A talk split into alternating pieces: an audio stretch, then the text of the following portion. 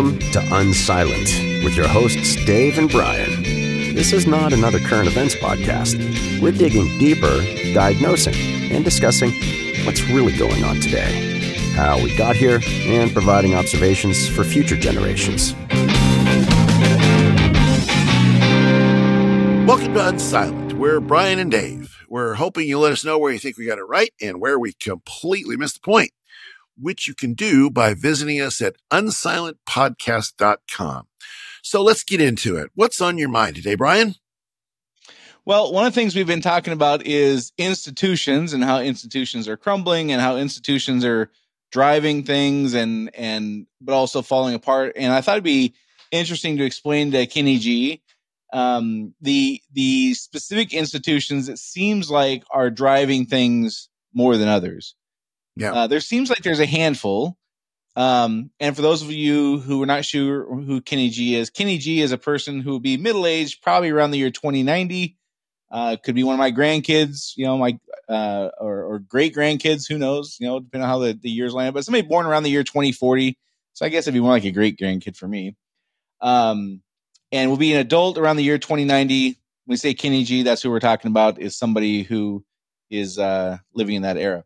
Uh, so, getting back to our institutions that we're talking about today, um, it seems like there's a handful, and the list I have is, you know, Eisenhower's military industrial complex, which Right. now we would also include intelligence, I guess, like Yep. CIA kind of stuff. Yep. Um, media, newspapers, uh, social media kind of stuff, um, Hollywood, and you know, movie production, television, that kind of stuff, academia, higher education specifically, and Wall Street. And you know, we're talking like you know BlackRock and their ESG stuff, all that kind of stuff. right. Does that feel like the the list to you? Or, I mean, there, there's infinite number of people driving things. There's no question, but it feels like that's kind of the big ones. Yeah.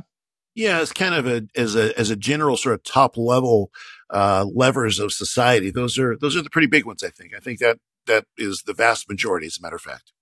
So let's just let's just take them one at a time real quick, and we can take as much little time as you want on this stuff, Dave. But take us through like how would you explain to Kenny G what we mean when we say the military industrial complex or the intelligence complex or the combination of the two are driving things? Like what what do we mean by that? Well, first of all, I mean, I think you have to to to uh, recognize about uh, foreign affairs and and human nature, et cetera, that war has been a constant companion to the human race throughout all of history. Uh, there's never Yeah. been a time, no matter uh, how enlightened we think we are, that uh, wars and uh, aggression against one's neighbors to take what they've got or defend our honor or whatever it happens to be has uh, not been with us. And so uh, the military industrial complexes, as Eisenhower talked about it uh, in particular, and as we've sort of seen it evolve, is the business of of warfare and intelligence and foreign affairs and um, international strife, if you will.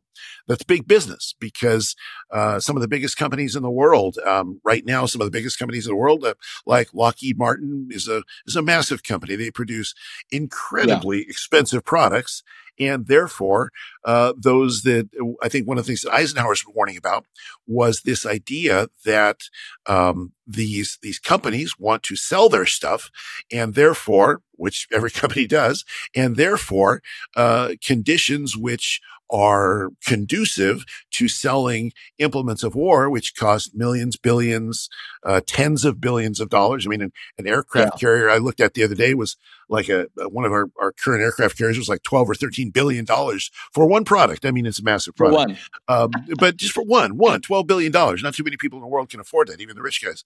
So, so the military industrial complex uh, idea is that, um, and, and of course, who buys those? It's countries that buy those. Uh, you and I Right. don't buy uh, weapons of war, regardless of what people in the gun control debate would talk about. That's another topic Right. altogether.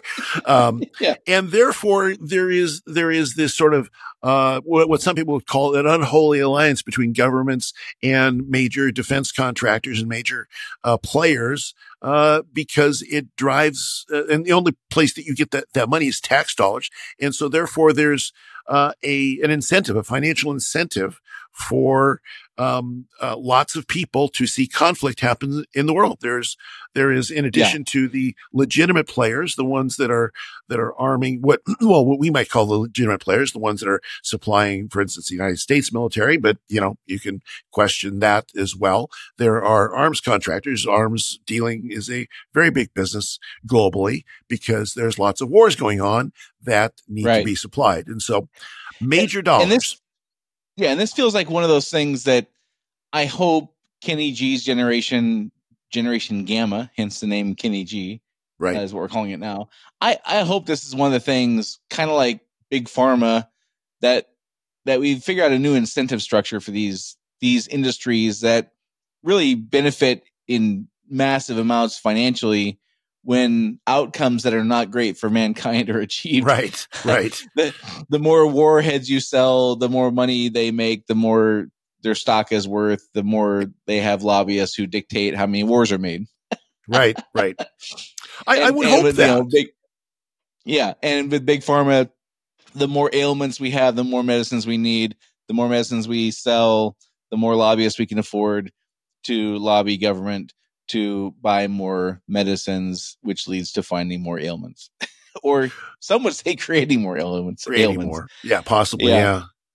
Yeah, I well, mean, it's just like through food, you know, bad food intake or you know, poor diet, know, whatever, right. it, whatever. I don't want to get sidetracked, but but point is, I hope by Kenny G's generation they've really figured out these handful of industries. The military stuff is one of them, where it seems like the incentive structure is exactly 180 degrees from what we would want. I would hope so, but in in uh, where I sit here in 2023 and looking at the history of humanity, uh, I kind of doubt it, honestly, because you know yeah. so what what do, what do governments exist to do? Governments exist to uh, protect the citizens, to uh, give them uh, some kind of safety and security. And so there, I mean, the, the, the, first reason that two or three people got together is there's bad people over there. Brian, why don't you and I form a, form a government and we'll protect ourselves from, yeah. from these guys over here. So, uh, the, you know, the basic reason for governments existing in the first place is essentially military. So the, the question about whether we can come up with an incentive structure that doesn't do that, that, you know, uh, one, th- this gets a little bit sci-fi-ish, but, uh, you know, it seems to me that the only thing that could really cause that to happen, knowing what human nature is, is perhaps conquering space. You know, perhaps, right. you know, uh, but you know that gets into some really speculative territory. So um, I, yeah, I hope sure. G's over that, but I kind of doubt it. Curious, and I, I, honestly don't know this. Uh, you're you're a history guy. You would you would know this kind of thing. Do other countries, communist countries, socialist countries, do they do they socialize their military armaments, or, or does does Russia and Cuba and whatever do they have private weapons manufacturers like we do? I don't I don't know. Well, I mean, most countries buy them from folks like us and France and and you okay. know major arms dealers. I mean, we're we're the big arms dealers of the world. So most countries buy them from us. France is a big arms arms um, uh, industry, but if okay. you look at those other ones, like you know the the Russians, the Soviets, the Chinese, uh, there are no longer Soviets, but the Russians now, yeah. uh, all of them had a huge amount of their budget and or have currently a large amount of their budget dedicated to to that building those things and but is, you know, it, so but yes. is, it, is it a government owned entity that builds them or is it a privately owned company that the government buys them from like we do well, in in places like Russia in the past, well, I mean, Russia right now, private and government are basically the same thing under one guy. Okay. Uh, yeah, yeah. And in China, absolutely, it's China, it's the yeah. Chinese Communist Party. Uh, so, the, but there are, if you go to westernized countries like France, you're going to have, I can't remember the name of the company, but, but most of the French ones, as, as an example of another large arms dealing country, are private industry that has Understood. one client, and that's the government. Yeah. Okay. Yeah. So like China and Russia, they're, they're socialized, meaning on right. paper they say that they're private company, but they're really owned by the government. Right. Absolutely. Okay. Yep. All right. So it's not like here. Well, and the reason I'm asking, I find it interesting that of all the things in my lifetime I've heard that should should be socialized, I've never heard arms building to be one of those things. And it kind of is one of the things that I could make it a pretty good case that that should be sure. a thing that would be government, not not privatized. Um, uh, interesting that I've never ever had this thought before, and never heard somebody talk about the government taking over arms manufacturing, but that Yeah. that kind of would make sense to me. Well, it, it would be, and it would be logical, and it also sort of almost already is to a certain extent because you know F-16s built by uh, by Lockheed uh, are they don't have a lot of ple- people people to sell that to in the United States. Yeah. They have one client, it's the government, or in the United States. I mean, so the military industrial complex in the United States, as an example, I think there's two reasons it's not government controlled. One of them is because it gives them more leeway to do stuff that would come under scrutiny if it's, if it's government controlled. so therefore, right. again, the money mode, you always got to look at, you know, follow the money, right? And secondarily, yeah. it's sold to other countries. There's, you know, a lot of our stuff is sold very widely. We just made a deal Wh- in this Which country. again for- goes back to me saying this would be like if we had less of that, that might not be a terrible thing. right, right. Assuming, as- assuming then you don't have somebody rushing in to fill the void. That's even worse than our own military industrial complex. Yeah, that's true. I guess. So All right, I, I, I got you. All right, so the next one on, and again, if you have others, Dave, of course, chime in with them. But uh, the the next one on my list is the media. Um, i- i- media is interesting because in in again in my lifetime, media up until I don't know 2015 around there, uh, 2012 maybe 2008 maybe somewhere in that range though. Um, it it was perceived that the media was was a was by and large calling balls and strikes to the best of their ability. Right. Yes, they're humans. Yes, they have human emotions. Yes, they have biases like we all do. But Walter Cronkite and Tom Brokaw were guys that would put that stuff aside to the best of their ability and call balls and strikes. right. Now, that is not the way it is. You either subscribe to a media source, um, or you, you subscribe to media sources that that deliver the kind of news you want. Is predominantly how I would describe it being done, and and and there's not much room for the middle guy. Right. You're either on this team or that team, and there's and and finding truth is a exercise now. Where before it just felt like it was just laid upon us, like the newspaper Right. was delivered, and we just woke up and went to our stoop, and then the truth was there. And Right. and now it's not that way. Is that am I saying that right? You think? No, that that's absolutely right. I mean, so we become uh, we've become become hyper tribalistic, and as a as a result of becoming hyper tribalistic, those that that deliver what we want deliver the product. I mean, you know, it's just the same thing with the military industrial complex. You have people delivering what you want for to to satisfy your needs for one of two things, either money or power. One of the one of those two. Yeah. And so, you know, in some media, there's there's certain media that is not uh, very profitable, but they still serve a demographic uh, because they believe that it reinforces their cultural power. So cultural power Right. and money are both things that people want.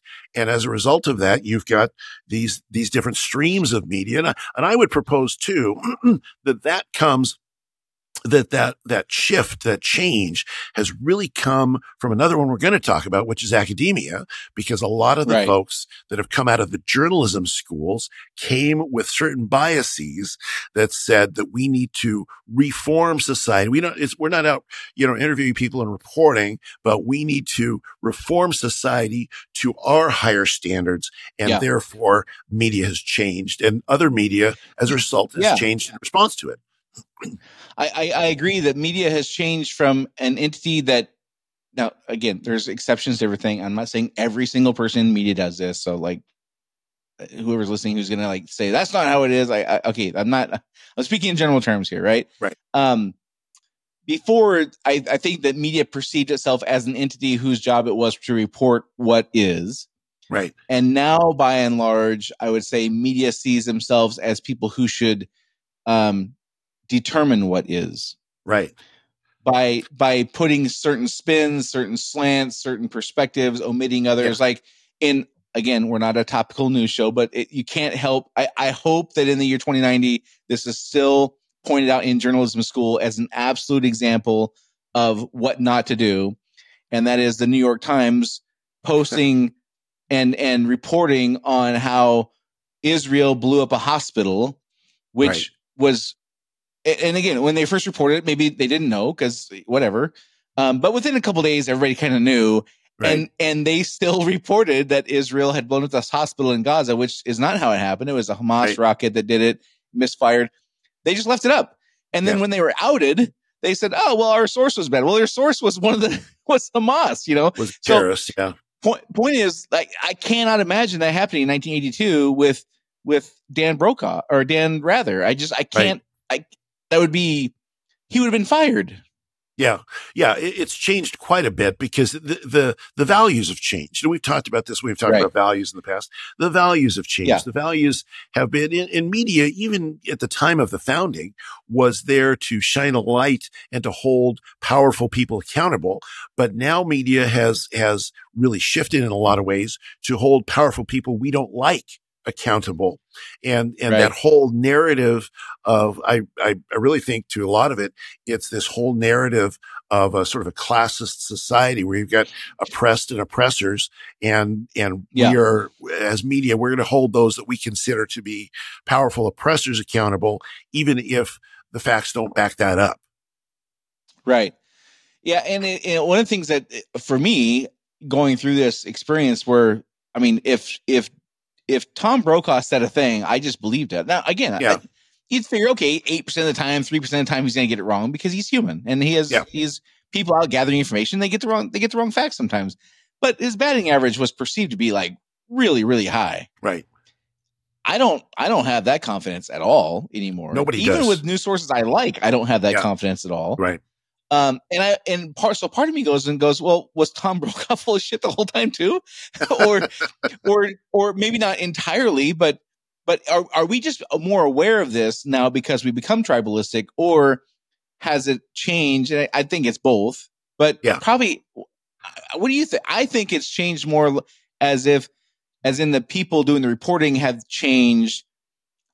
I also think we're more aware of things because of technology and stuff like that. But do you think I have that right, or do you think it's like half? We're just more aware that Tom Brokaw was really had a a, a, a story to tell that was not that he had to find the facts to support that, versus he believed that he was just there to report the news.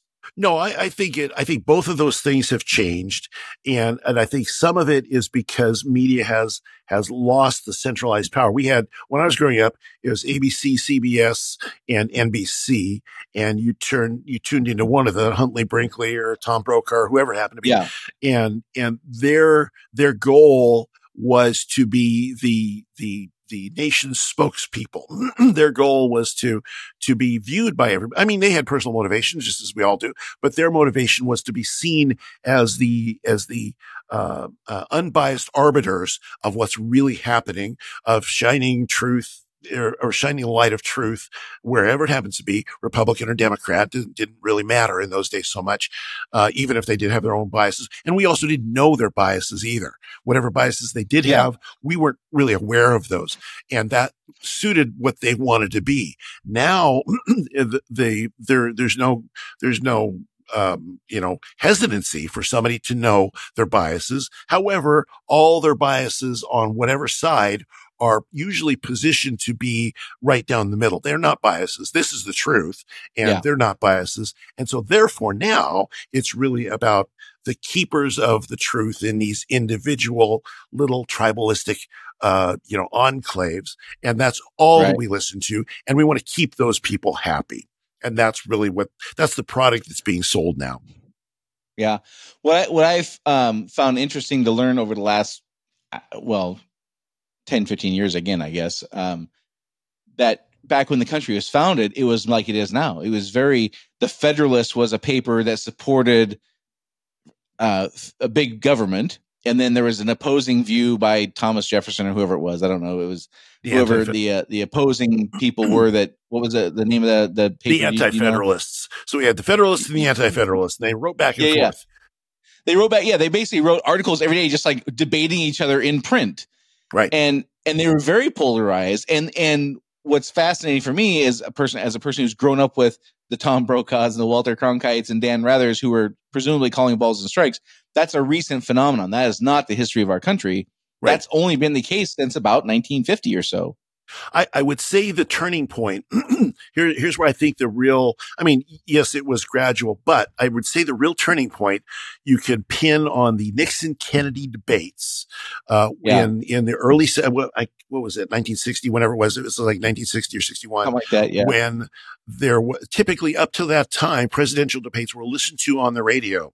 This was the first televised debate. And that's when it become, le- became less about the word and more about the presentation of the feeling.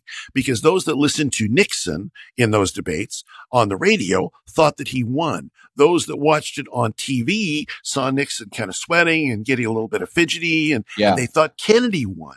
And so from that point onward, it became less about what the founders, what the founders experienced was rhetoric back and forth. It was the anti-federalists made a point, the federalists made a point. They would use some flowery language. Yeah. And, you know, there's, there's always been this accusatory thing of, well, you're just a buffoon for thinking this, Thomas Jefferson. And well, oh, right. you know, Alexander Hamilton, what do you, you know, so there was always that. Yeah but it really became more of an emotional thing when TV started and that became a hyper emotional thing when most people started getting their news from social media. And at that point, right. it became about eyeballs, eyeballs and clicks yeah. because clicks. that's where yeah. you get money and that's where you get power yeah. is eyeballs and clicks.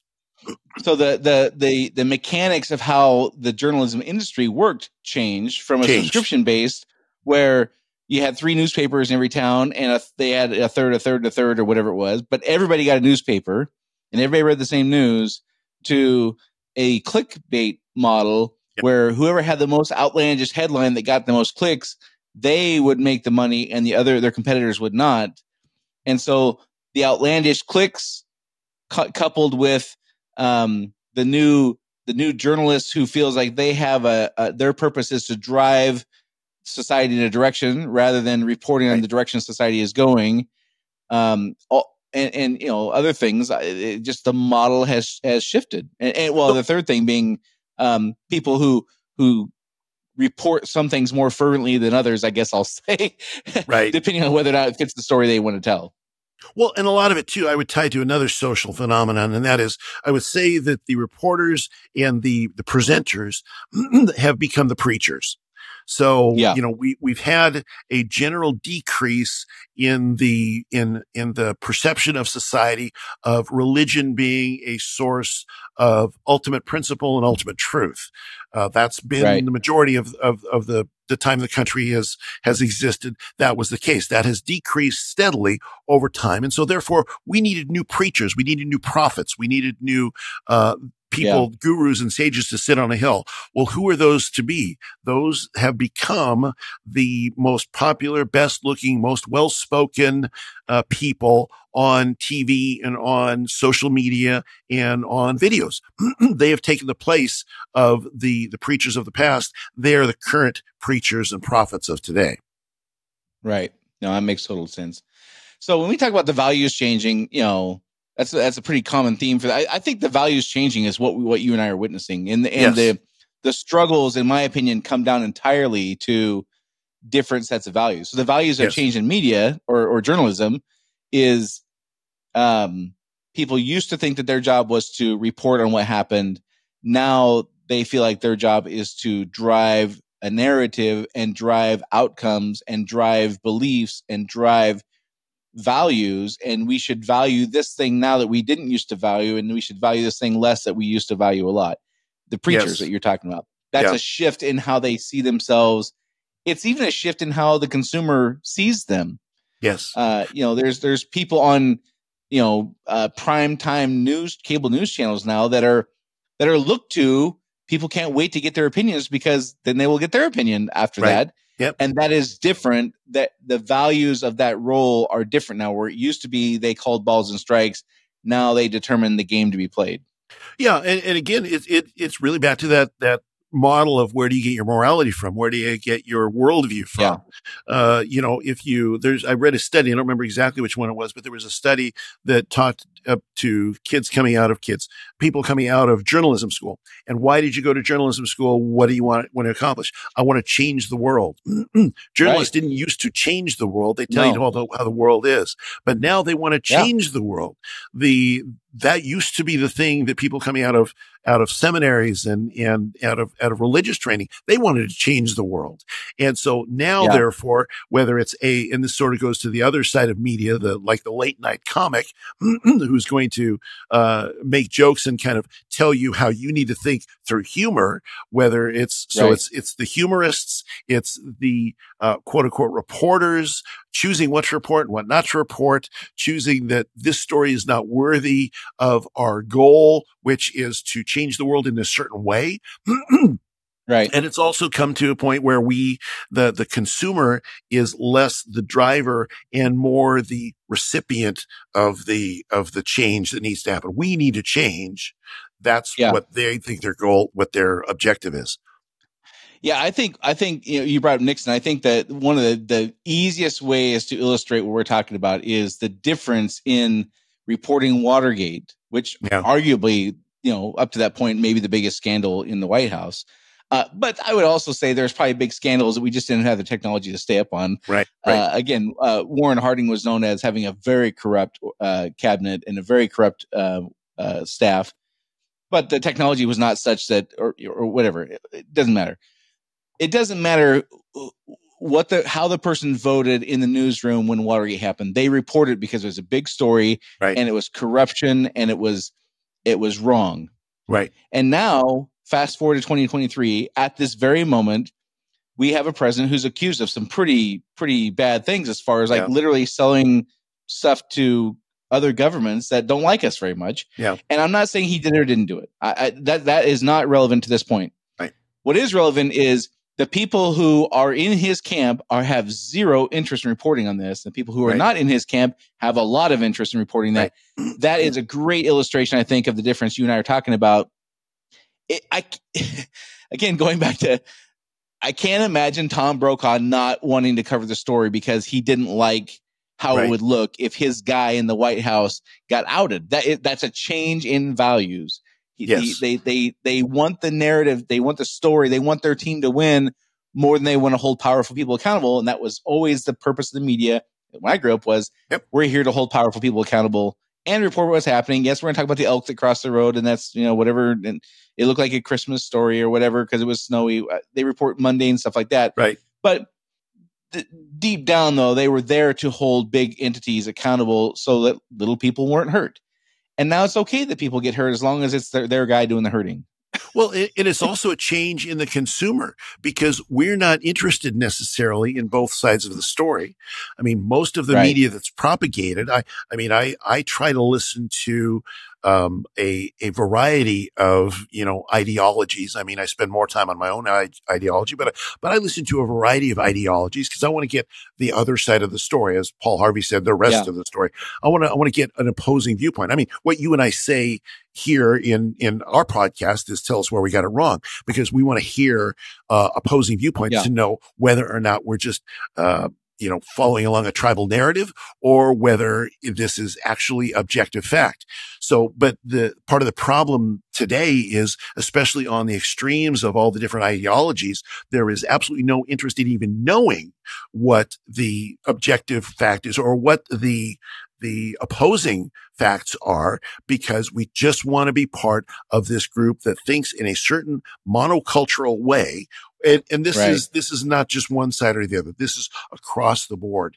And so there's been a change, yes, in those that are delivering the news and those that are, are speaking to us what they think our morality should be in, in the media. And there's also a change in us that we want to be part of a tribe and we want that tribe to succeed. And therefore we won't consider news that doesn't back up what we think. So it's, it's right. both ways, really. It's both ways.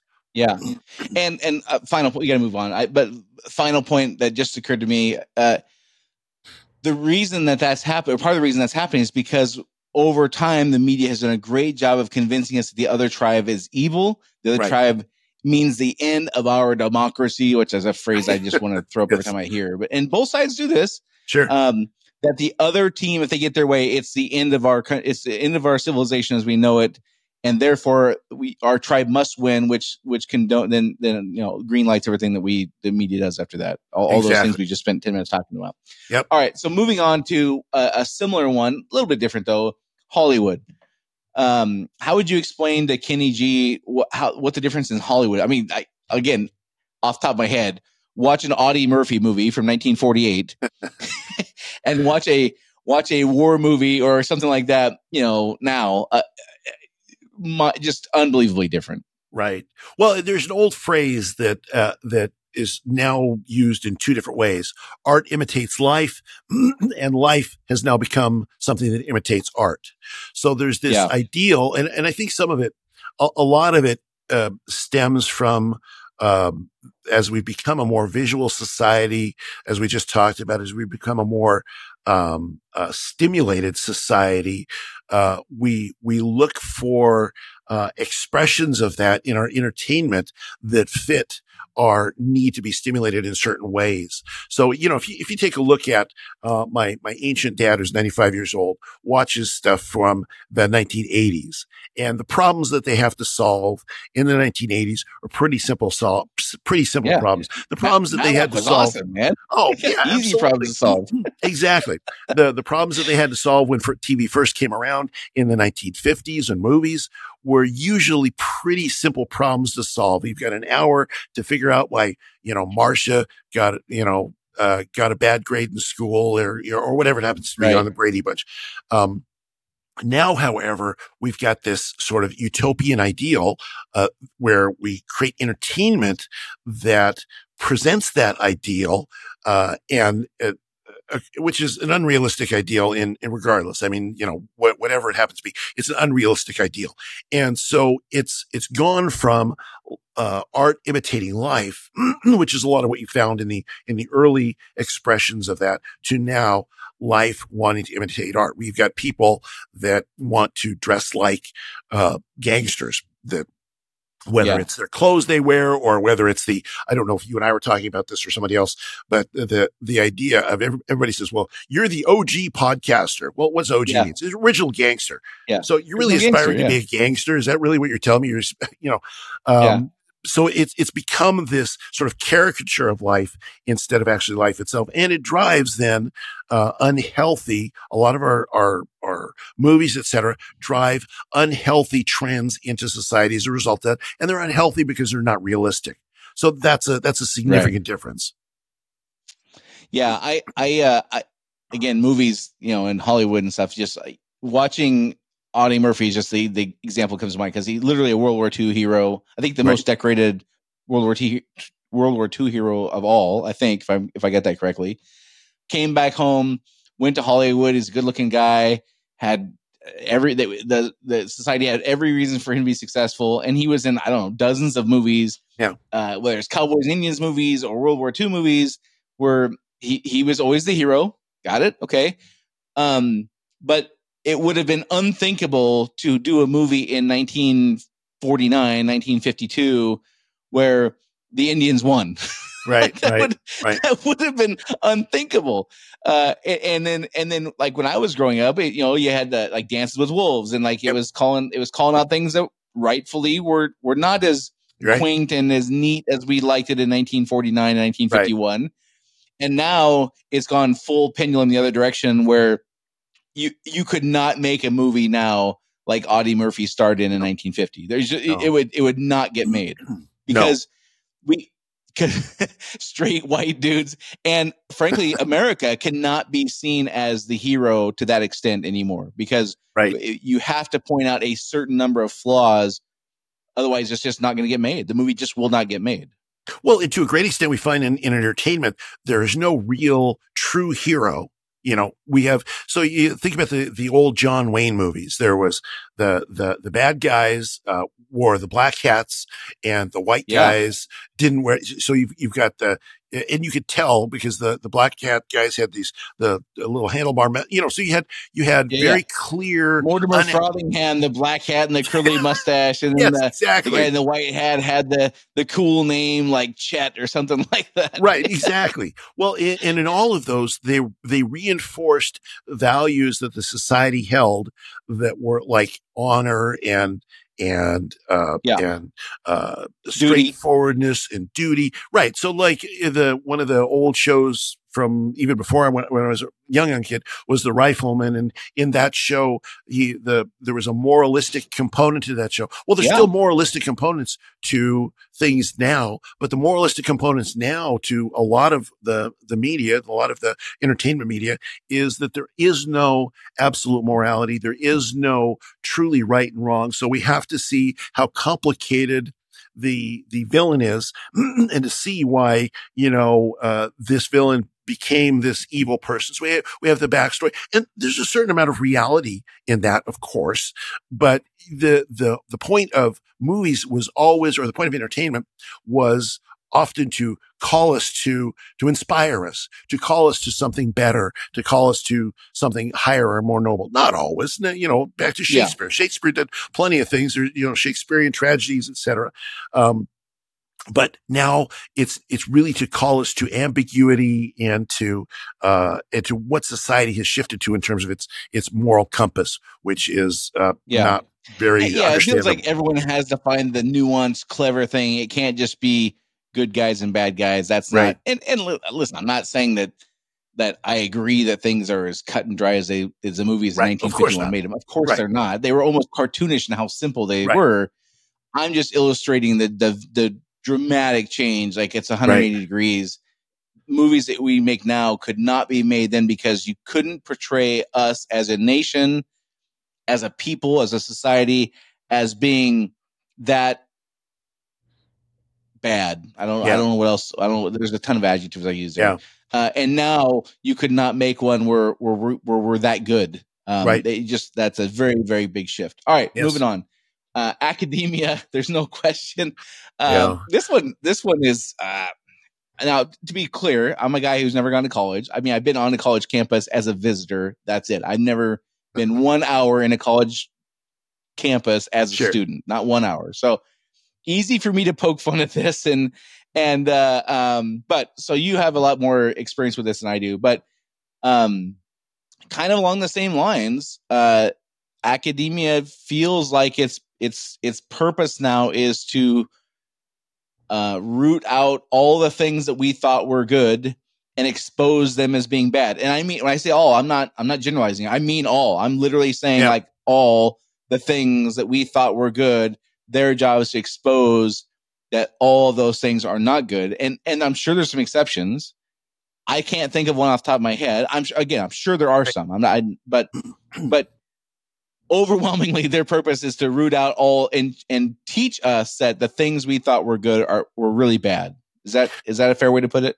Yeah, and I and I think when when we talk about when we talk about uh, higher education in particular, we've got to kind of do a little bit of segmentation because there's part of higher education. There's like the STEM, uh, you know, the science, technology, um, engineering, and math. There there are technical disciplines that exist still to do the technical things, but the people Yeah. that govern the the social, the societal part of of the college campus these days are the people that in the 1960s we would have called the radicals, the the the, Right. the people the that have that want to completely upend the way that society uh, actually works. In, in fact, this is this is really where a lot of the other things that we're talking about have their genesis in in the Yeah. uh, The fourth The- turning and all that stuff. Yes, exactly. It's the it's the the folks that in the in the college atmosphere have been trained that society should be a certain way that it is not, and therefore it's their job to wherever they go, whether it's into into finance or into sociology or into whatever, to change society and make it better. So as opposed to being just trained for, to a great extent, colleges in the past uh, were mostly about getting a better job, getting a good career going. And there still is a, a fair amount of that in the in the technical disciplines, but in the non-technical disciplines and the over the overriding kind of umbrella to all of the disciplines is this idea that there is this higher knowledge, higher learning. There's there's a principle also called the Dunning-Kruger principle, which is this idea Yeah. if, if you know something in one area, you're automatically brilliant in all areas. That's sort of reinforced in the in the college atmosphere so that that you can churn out a bunch of activists that are going to change the uh, change societal structure and make it more fair, more just, more more um, more righteous, essentially, according to the Right. new righteousness. And a lot of that, I would propose, comes from the the efforts of those that want to recast society in this kind of oppressor oppressed kind of dichotomy. That there's these two things. And if you're either in this category, in this category, and we're going to oppose the oppressors. And that's Yeah. what we find at college I, campuses. I, I always think of I, I, I think it was Galileo, Galileo. It might have been Copernicus. I think it was Galileo who, who was who they thought was uh, should be locked up because he thought the this the Earth wouldn't run the sun. That was Yeah. Galileo, right? Uh, okay, yeah. Well, Copernicus, yeah. So I always think about Galileo in the, in this stuff because the the the um there was no doubt people in you know late 40s like again we're talking about that era that Audie, Murphy era there was no doubt people in that in that era who were staunch in their beliefs and they were absolutely wrong about things there's Yeah. no question about that and along come these radicals in the 50s and 60s and 70s and whatever and expose that stuff and and embarrass them in cases where they flat out had it wrong and there's no question that, that happened on some things no Right. I, I believe that 100% Sure. just like Galileo did to Sure. the establishment back in 17 or 13 or whatever year he was alive. Um, but the the thing that they they miss, I think, is they become the establishment.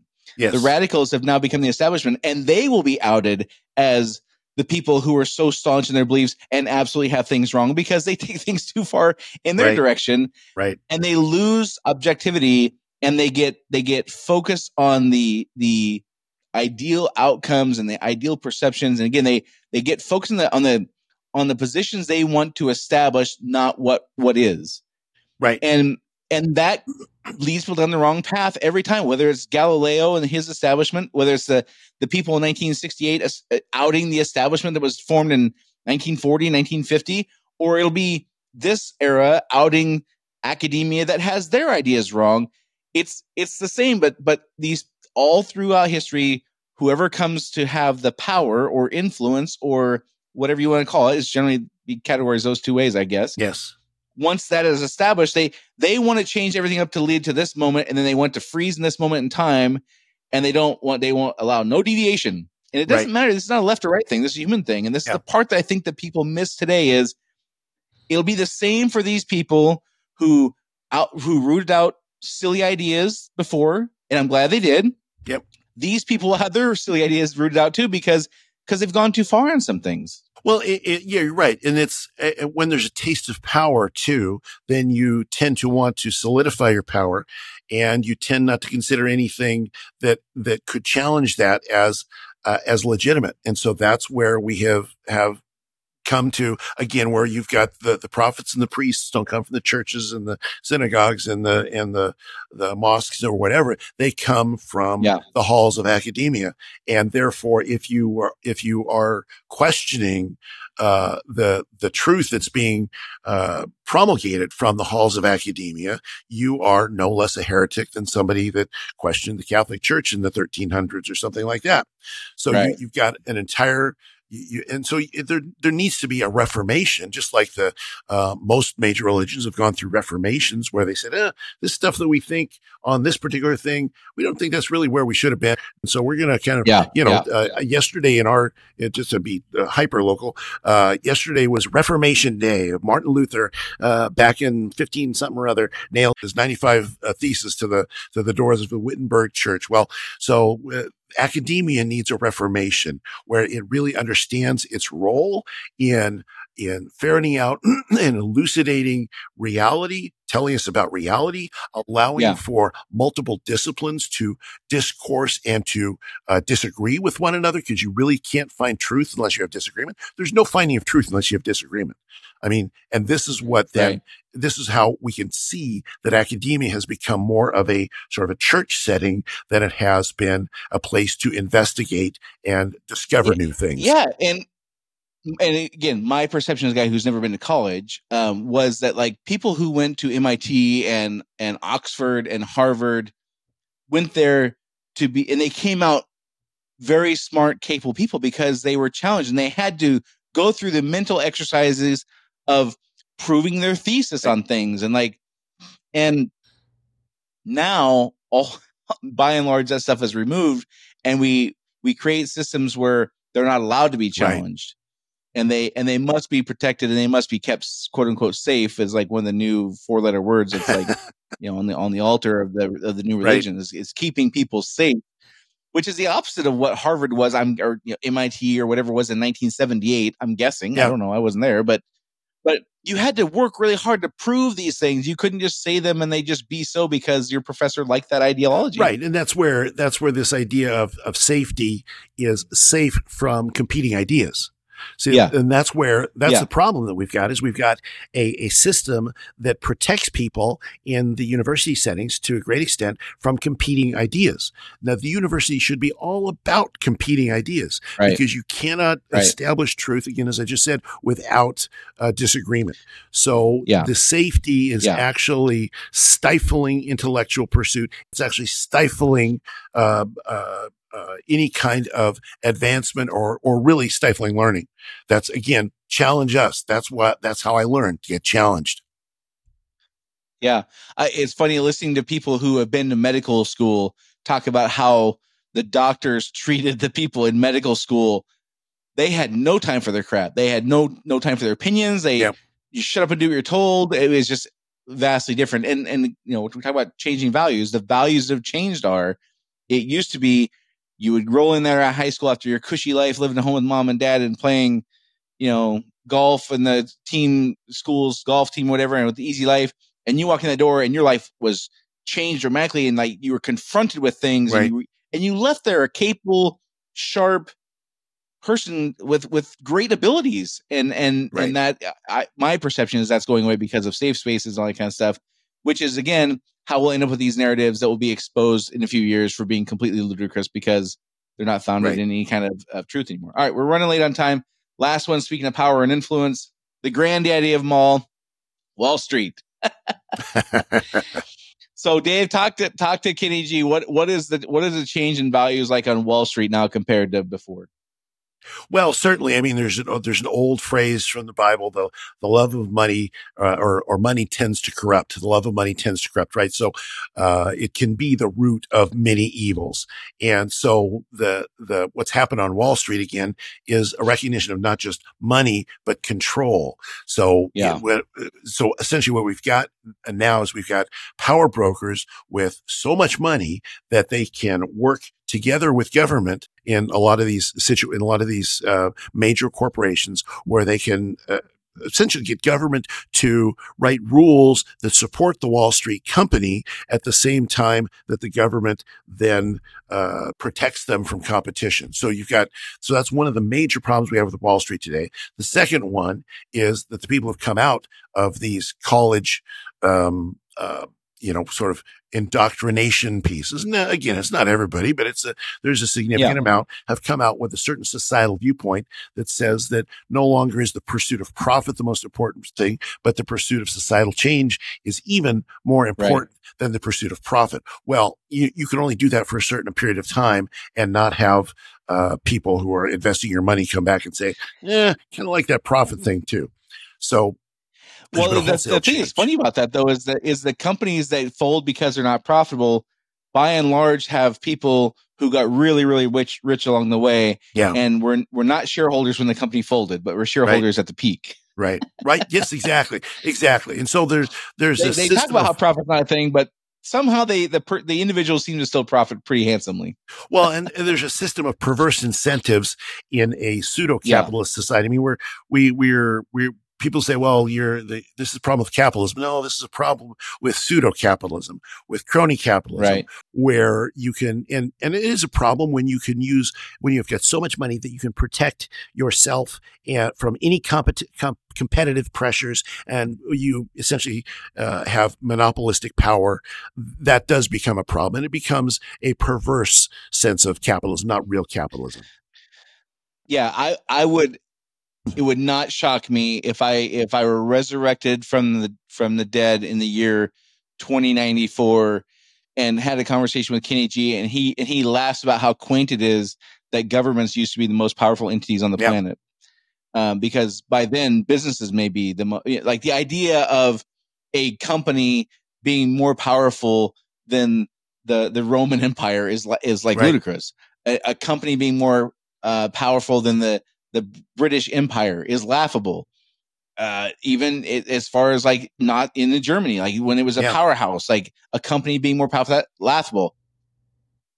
There are companies now that are, that are more powerful than dozens Yes, of countries. absolutely. Yeah, there's there's lots of them. I mean, and there there's lots of them that have such global reach. There's this, you know, the uh, when, when you've got such global reach that you can control what entire blocks of people, millions or maybe billions of people can do. Yeah. Then you essentially have the power of government, and and you're outside of the bounds of regulation. which I think, you know, as we come into the fourth turning, and you know, I've talked about this before, but one, one of the things I think will happen is we're going to have to address that. And either because the, the rules have been written to, to keep governments at bay, they have not Yeah. been written to keep companies at bay. And companies, as their reach and their influence and their power grows ever more strong every year, at some point we're going to either like be uh, owned by Right. them or whatever. And I don't mean like like literally owned, but like owned by them. Like we can only do certain things and we can only think certain ways. We can only buy certain products, uh, or we're going to have to address this because the, the the rules were just not written for this this kind of environment. Like where where the companies have this amount of power and influence. Well, and a lot of that, I, I think it is that sort of unholy alliance between major companies and the rule makers in government. And so you've got, uh, you know, Yeah. it- it- we talked about this in one episode where we talked about how everybody at some point i during their day is breaking some law because there's so many laws on the books. Yep. Well, if you write uh, such, if you write the rules and you can write the rules such that you have to have a team of 100 lawyers to be able to be compliant with that, you can effectively shut everybody else out of the market because only the super rich, super big Right. companies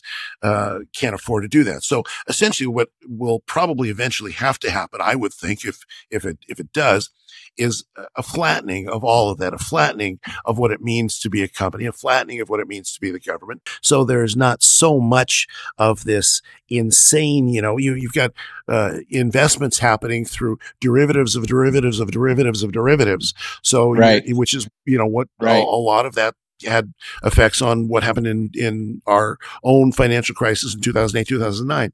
So there, there's got to be a flattening back to basic governance and basic commerce and, and basic kind of, of capitalism, real capitalism, real capitalism, real government, where Yeah. there is no longer this unholy relationship between the two and where governments don't have so much money that they can essentially control everything and control everybody. And it then is a perverse incentive for companies to control the governments. So that's, it's become too complex. It's a monster Leviathan.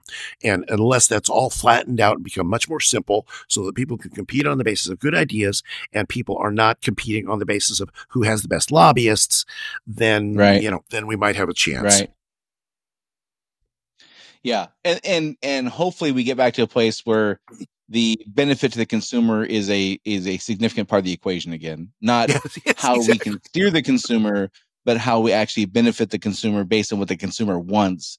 Right. Uh, I hope we exactly. get back to that. One of the things that stands out to me uh, out of all these five is none of them have to deal personally with the consequences of bad policy. That's right. Yeah, that's exactly right. regular folks like me and you do. But the but these top five, and again, for those of you listening, this is where we say if we got it wrong, tell us. This is exactly what we're talking about. If you think the top five we mentioned is omitting a major industry or uh, Right. uh, um, what's the word I'm looking for? Uh, institution that's driving Yeah. things, tell us. I would love to hear what you think that we missed, and if you think we're explaining Yeah. how one of these things is incorrectly, this is exactly what we're talking about when we say tell us where we got it wrong. This is where we mean it. If you think we're Right. How Wall Street is behaving in a way that is wrong, tell us. I would love to hear your opinion on, on that. Right. Anyhow, um, these seemingly top five, they're certainly top five out of the top 10, I would say guaranteed for sure. Right. Um, Yeah. None of them have to deal personally with the consequence of getting these things wrong. None of them have to have to deal with policies that are that are harmful to regular folks. None of them have those Yeah. worries. They're they're all but immune from that because they have such Yeah. vast amounts of wealth or or geographic boundaries or other boundaries where they're just not they're not affected by this stuff, the bad outcomes. I think I find that really interesting. Yeah, the, Well, and, and that's be- when it becomes so complex and so multi-layered that you can find either you've got a, a scapegoat 34 layers down from you that will take the fall for you. Yeah. And you can just point to them and then say, well, it's, it's, it's their problem. Or whether you've got uh, a, government system is set up in such a way that there's le- no legal responsibility. You can, you can do all sorts of things with no legal responsibility. Oh, we're getting sued. Okay. Well, no, you're not getting sued. The taxpayers are getting sued because you're bad decision making, but you have no liability for that. Right. Or you've got so much, so much in terms of, of legal representation that uh, nobody can ultimately touch you because they'll be tied up in court for 150 years. You know, there, of course, there are there are cracks in that now. There are some cracks in that, and we see some of that. Uh, but that's that that kind of in, uh, in incentive structure to isolate the most powerful from accountability is really is really a big problem. And one of the ways that we know that too is if you look at what it costs, for instance, to run for office. Yeah. yeah. You can run for the president of the United States unless you're a rich person or you got a bunch of rich friends anymore at Yeah. all. I mean, Yeah. none of our founders. I mean, there some of our founders were pretty well off. George Washington wasn't wasn't you know a poor guy Yeah. but you Yeah. know, uh, you couldn't run for office today without having uh, seriously rich friends or being rich yourself. Yeah. Or having people who are very rich have a lot of interest in you being in office. Right, exactly. and so they can get the outcomes that they want. Right. Right. All right, Dave. Um, I think we covered that. Uh, Yep. We went way over on time, but uh, I think that was good to kind of lay all that out. Again, when we say tell us where we got it wrong, what we mean is we're talking how we see the values changing in these industry, these industry, industries and institutions from you know how it was to how it is now, and this conflict that's resulting. If you think we're describing that wrong, if you think, hey, no, Hollywood's doing this and thing different than what you said, or they're not doing the thing you said, we'd love to hear that. Yep. Um, that's the kind of stuff we're talking about. We want Kenny G to have a a full picture of what we're just of what we're going through, not just me and Dave's perspective. But tell us what you're seeing, what you're experiencing, what you think we got wrong specifically about the things we're talking about. Um, that's it for this time. I think we covered those pretty well. So Yeah. until next time, this is Dave and Brian signing off. See you next week. Do you want to be unsilent? Make your voice heard on our social media channels and share where you think we got it right or wrong. Go to unsilentpodcast.com for social links so you can join the discussion.